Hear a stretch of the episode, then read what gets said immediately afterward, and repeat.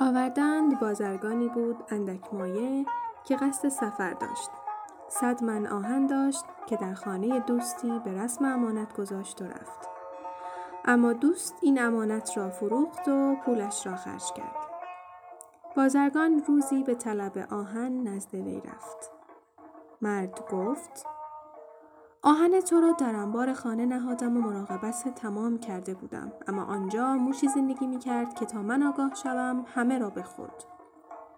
بازرگان گفت راست می‌گویی موش خیلی آهن دوست دارد و دندان او بر خوردن آن قادر است. دوستش خوشحال شد و پنداشت که بازرگان قانع گشته و دل از آهن برداشته. پس گفت امروز به خانه من مهمان باش. بازرگان گفت فردا بازایم. رفت و چون به سر کوی رسید پسر مرد را با خود برد و پنهان کرد. چون بجستند از پسر اثری نشد. پس ندا در شهر دادند. بازرگان گفت من عقابی دیدم که کودکی می بود.